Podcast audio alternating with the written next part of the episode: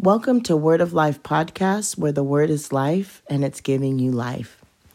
Well, here we are. Uh, I'm sharing the final installment of a series where we've talked about conversations in isolation. And we've really looked at Jonah um, and the time he spent in the belly of a whale for three days. And isn't it interesting that when we're in conversation with God, sometimes He needs to put us in a place of isolation. He needs to take us to the secret place where we can really dialogue with Him and converse with Him and really get to His heart. Because let's face it, the our world is busy there's a lot of noise there's a lot of distractions but sometimes god will allow certain circumstances where we have to be isolated where we really can hear from him.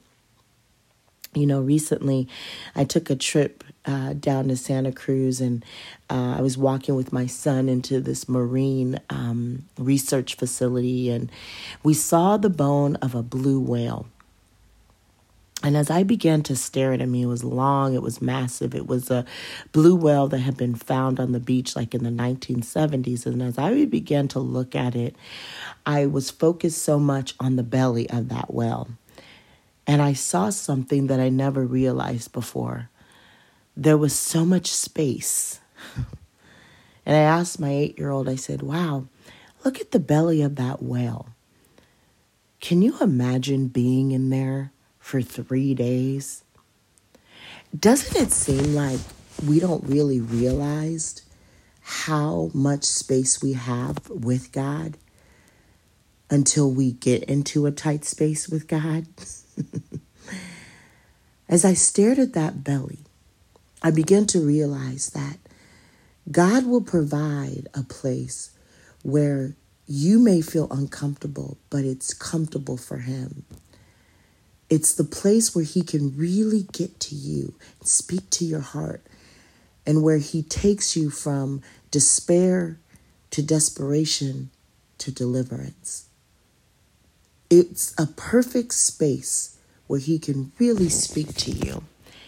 And I want to read Jonah 2 7 through 10, and I want you to hear Jonah's words.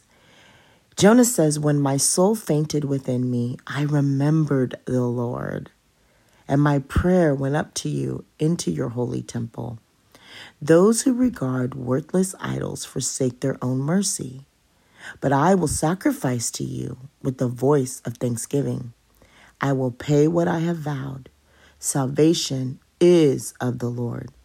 So the Lord spoke to the fish, and it vomited Jonah onto the sea salvation is of the Lord. I want to just talk about this really quick because listen to the heart change in Jonah. He started off angry. He was pointing fingers at God, like, You got me into this mess. You put me here. And suddenly he got to a place where his heart changed. And he says, My soul fainted within me. Listen, he had a moment of total surrender. He had been in there a while and he got to a place where he just surrendered to God. And it says he remembered the Lord. And I believe that when these conversations we have with God in isolation, we've got to remember the Lord. We've got to remember what He's done before. We've got to remember His promises. We need to remember that if God said it, He will do it according to his will. We've got to remember. We got to remember that we're not in this forever. This is just a season. And we've got to remember what he said in his word. Sometimes we forget. I mean, let's be honest. We get so caught up in the fact that we're stuck in the belly of a whale or that we're stuck in isolation or that we're sheltered in place or that there's chaos in the world. We get so focused and we forget the promises of God. And here's Jonah saying, I remembered the Lord. I surrendered my will. I surrendered my, you know, issues. I surrendered it all and I remembered the Lord. And I believe that that's exactly what the Lord is saying in this conversation. He's saying, Remember me. Remember me. And then there's a place of repentance. That Jonah gets to. He says, Those who regard worthless idols forsake their own mercy. Those who regard worthless idols forsake their own mercy, but I will sacrifice to you with the voice of thanksgiving. I will pay what I have vowed. Now, this is pretty powerful because God had given Jonah an assignment, and Jonah basically was in rebellion. And rebellion, according to the word of God, is as witchcraft, which is a sin. So, therefore, Jonah's no to God was a sin. He was in rebellion. And in this moment, he's remembering the Lord, and there's a, um, a, a moment of conviction that comes. And in his time of prayer, he begins to repent. He begins to say, you know, the idols, the things that I've put before you, you know, the things that I've made a priority, when you told me to go, you told me to do, but I made my own agenda my priority. God, forgive me. Listen, everything that I vowed that I would do, I'm going to do it. And, and forgive me, Lord. There was such a heart of repentance in this moment. And many times in the conversations we have with God in isolation, it brings us to a place where the Holy Spirit begins to convict our hearts and we do inventory. We begin to say, God, you know, what have I done? To get into this place. That's exactly what Jonah did. He stopped pointing the fingers at God and he began to look inside himself. He began to search his own heart. He began to see, you know, these are the things that I've done. I've put my own agenda as an idol. I've put my own path and my own plans and my own dreams and my own visions before you, God. And so he began to say, Listen, I'm going to vow to do what I said I would do. He says, I will pay what I have vowed. I will pay. So, what was happening was there was a, a reconciliation happening, there was a restoration happening. This is so powerful, this conversation that Jonah's having with God. And God wants to have the same conversation with you and me. He wants us to get to a place where we recognize His authority and we recognize his power to where it brings us to a place where we say, God, search my heart. And and those things he begins to highlight, instead of us making excuses, we actually repent. And we say, God, forgive me. Forgive me. Wow. Now, I want to hone in on the salvation is of the Lord. John 14, 5 through 6 says, Thomas said to him, Lord, we do not know where you are going, and how can we know the way? Jesus said to him, I am the way, the truth, and the life. No one comes to the Father except through me. No one comes to the Father except through me. And then in Psalm 3, 7 through 8 in the Passion Translation, it says, I simply cry out to you Rise up and help me, Lord. Come and save me, and you will slap them in the face, breaking the power of their words to harm me. My true hero comes to my rescue, for the Lord alone is my Savior. What a feast of favor and bliss he gives his people. Pause in his presence. Listen, salvation is of the Lord, and this is the conversation God wants to have with us because whenever we feel trapped, whenever we feel isolated, whenever we feel like we're in a situation, doesn't it always feel like we try to fix it ourselves? You know, like, let me be the savior. Let me try to fix this. Let me be the hero. Let me create a plan. Let me create uh, an action plan, the three steps to get out of this, and, you know, a 12 step. No. God is saying right now, in the place of isolation, in the place where I have you right now, where I can really, really speak to you, I need you to realize I am your salvation. Listen, Jesus told them, He says, I am the way, the truth, and the life. You can't get to the Father except through me. And we've been trying to get around to God, under, over, maybe sometimey. No, He says, You've got to come through me. There's only one way, and He is the way. And listen, until we realize that He is our salvation, we're going to stay in the belly of our whales. We're going to stay in the belly of depression. We're going to stay in the belly of anger. We're going to stay in the belly of fear. We're going to stay in the belly of disappointment. We're going to stay in the belly of sin. And it's until we say, God, you are my salvation. I cannot get out of this mess without you. I need you. I remember always saying, before I became a believer, you know, I have a good heart. I'm not a bad person. But the Bible says the heart is desperately wicked. None can know it. We've got to stop saying, I'm not a bad person, or I don't do this, or I've never done that. It doesn't matter. But until your heart is changed, see, what happens is God comes and He saves your heart because our heart is desperately wicked. None should know it. And God wants to do a heart change on us. He, in fact, wants to do a heart change on the entire world. That's why we're in the situation we're in right now. He wants to do a heart change. And once your heart is changed, your mind is changed. Your will is changed. Your emotions are changed. You change. But it all becomes from the place of knowing that Jesus, He is our salvation. And so here is Jonah realizing that God is his salvation, only God. See, he tried to escape and he tried to do it his own way. But look what happened. He got into a deeper situation. Yet God came to his rescue. And he didn't do it to punish him, he do it, did it to teach him. And you've got to realize that when God comes to your rescue, it's not just to put you back on the shore and you just keep going back and doing what you did before. It's so that you turn from, come on, that's repentance. You turn from your old life, you turn from your wicked ways, and you actually make a U turn, okay, and go into the direction of God. See, we've been trying to get through our situations of isolation without God. And God's saying, I need you to remember me. I need you to remember that I am your salvation. See, this is the conversation that God wants to have with you and me in isolation. He wants to have this conversation. He wants to begin to talk to us as we shelter in place and remind us hey, I'm your salvation.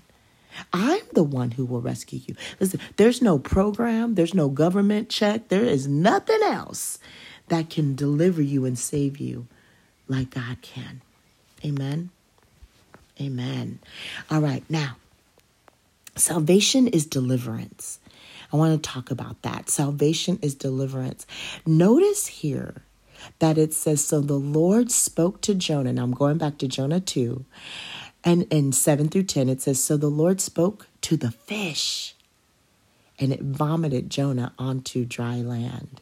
wow, that's powerful. Because you see, here's what God is going to do He's going to speak to the circumstance, the very thing that got you into the isolation, the very thing that got you into this place, and He's going to deliver you. He's going to deliver you.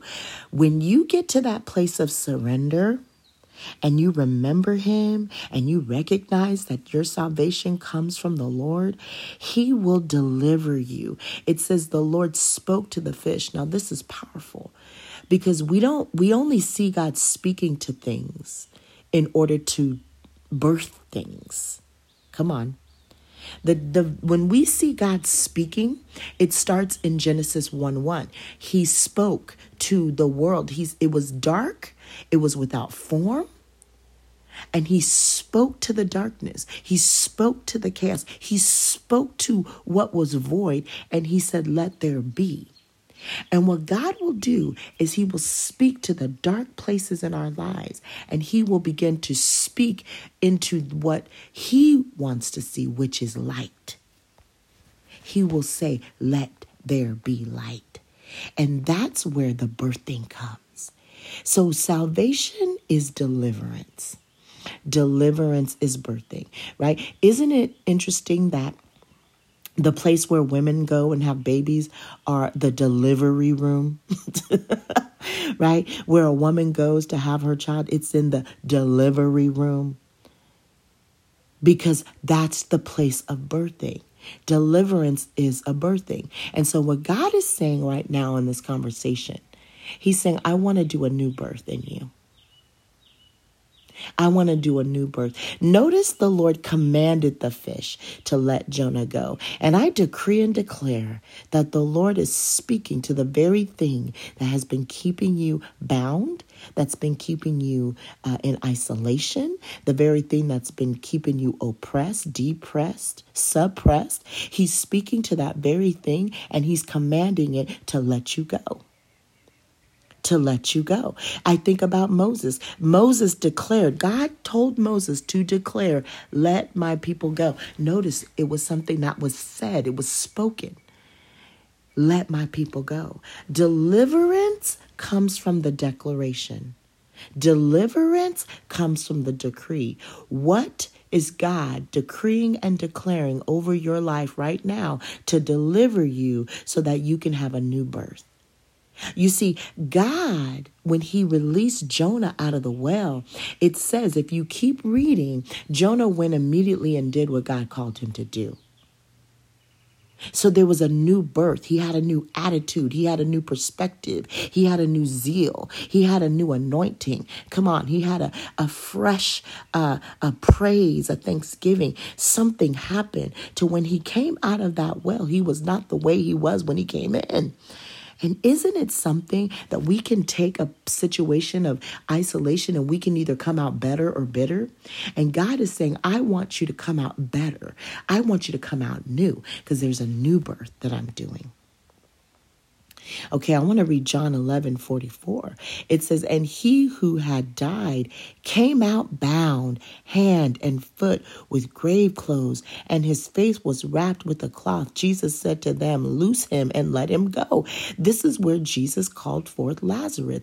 This is the words that Jesus declared. He spoke to the very thing that was binding Lazarus. And he spoke to and he said, Loose him and let him go. This is what God is doing for you. He, your God of salvation, is actually speaking to the very thing that's keeping you isolated. If that don't make you shout, I don't know what does. If that don't make you run around your room, come on. Like, we need to take a praise break right now for that that God is speaking to the circumstances that have us bound and he's saying loose him, loose her and let him go? That not, not only will God save you, but he will deliver you, he will set you free. Listen, salvation isn't enough.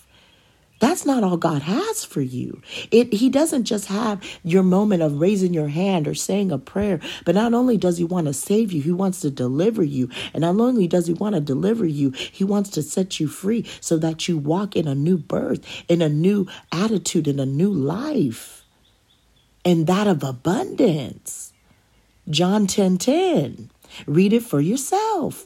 Listen, this is powerful that God doesn't just want to save you, He doesn't just want to deliver you, but He wants to use you for His glory. Yeshua, Jesus, Yahweh, the God of our salvation. And so, as we wrap up these conversations in isolation, I pray that the Holy Spirit has been speaking to you and that you've remembered the Lord.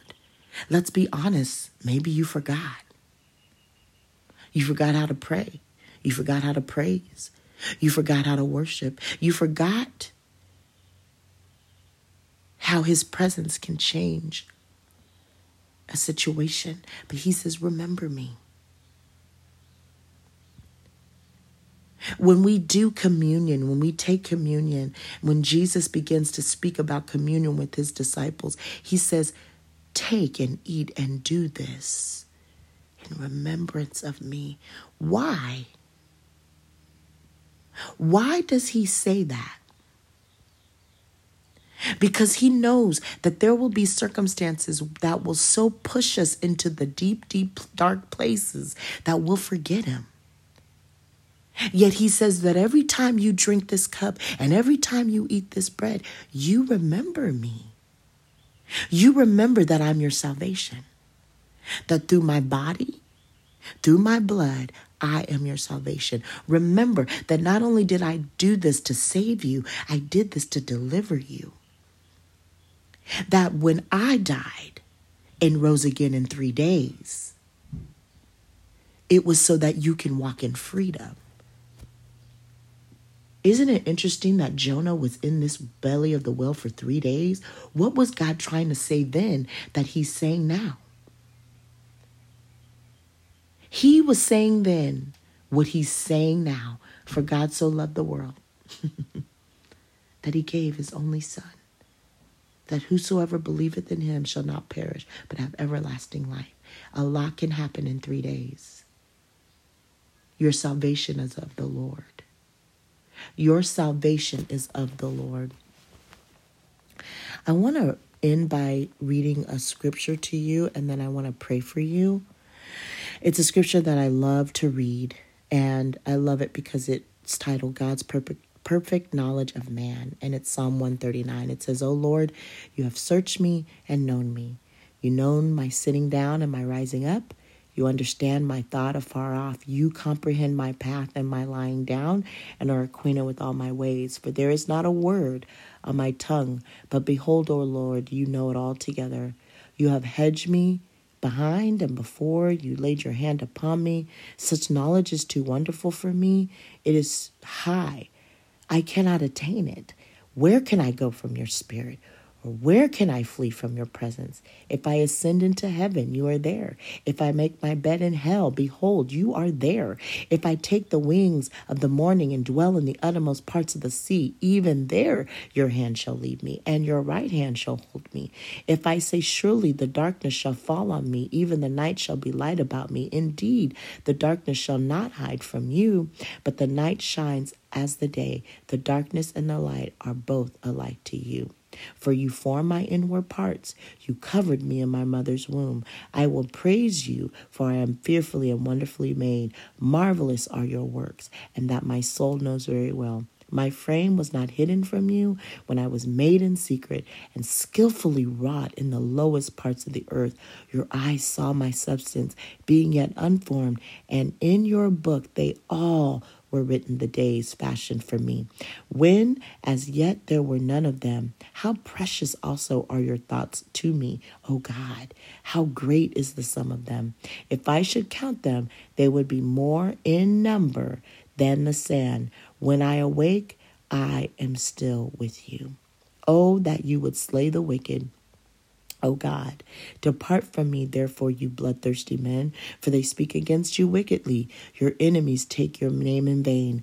Do not hate them, O Lord, who hate you, and do not loathe those who rise up against you. I hate them with perfect hatred. I count them my enemies. Search me, O God, and know my heart. Try me and know my anxieties and see if there is any wicked way in me and lead me in the way of everlasting. Listen, God is saying to us today, I know you, and you cannot escape my presence. No matter where you go, no matter what you do, I will always bring you back to a moment where it's just you and me face to face. But we can have a conversation. And in that conversation, you remember that I am your salvation. I am your salvation, the Lord, God Almighty. Let me pray for you. Father, in the name of Jesus, I pray for all of my brothers and sisters that are listening to this message, God. I pray that this series, oh God, has really just stirred up their hearts, oh God, to not stay in despair or desperation, but know that you are their deliverer. You, God, are their deliverer, oh God. And I thank you that you're speaking to those places where they're bound, where they're isolated, where they're oppressed, depressed, or suppressed. God, you're speaking to them and you're saying, Loose him, loose her, and let him go in Jesus' name.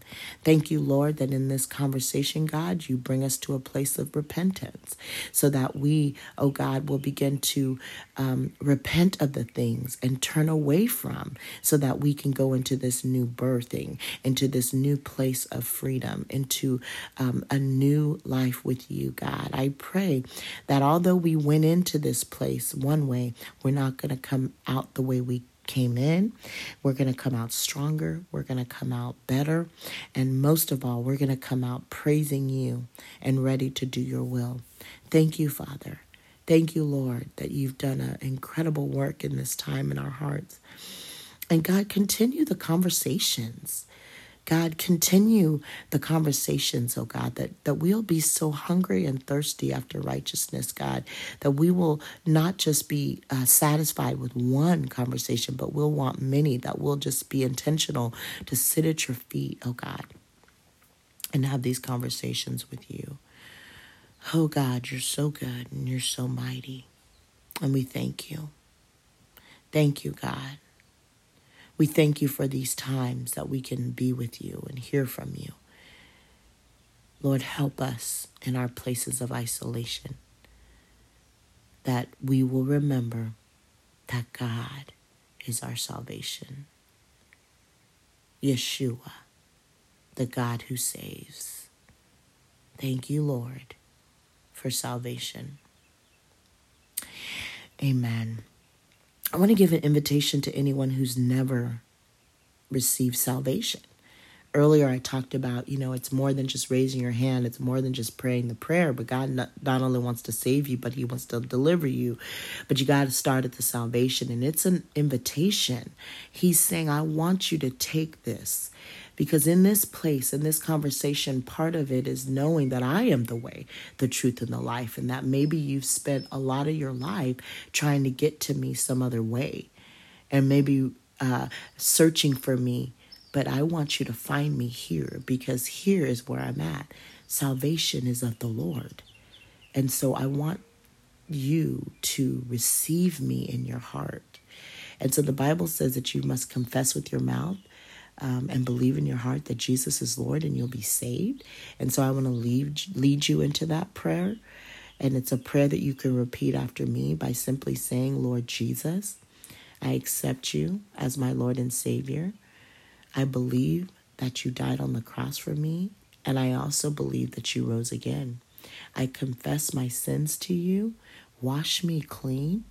Deliver me, Lord speak to the very things that are binding me right now and and command them to let me go. And father i now am your daughter. I'm now your son. I belong to you. I believe jesus. Amen and amen. If you prayed that prayer amen. God bless you. Get ready for that new birth.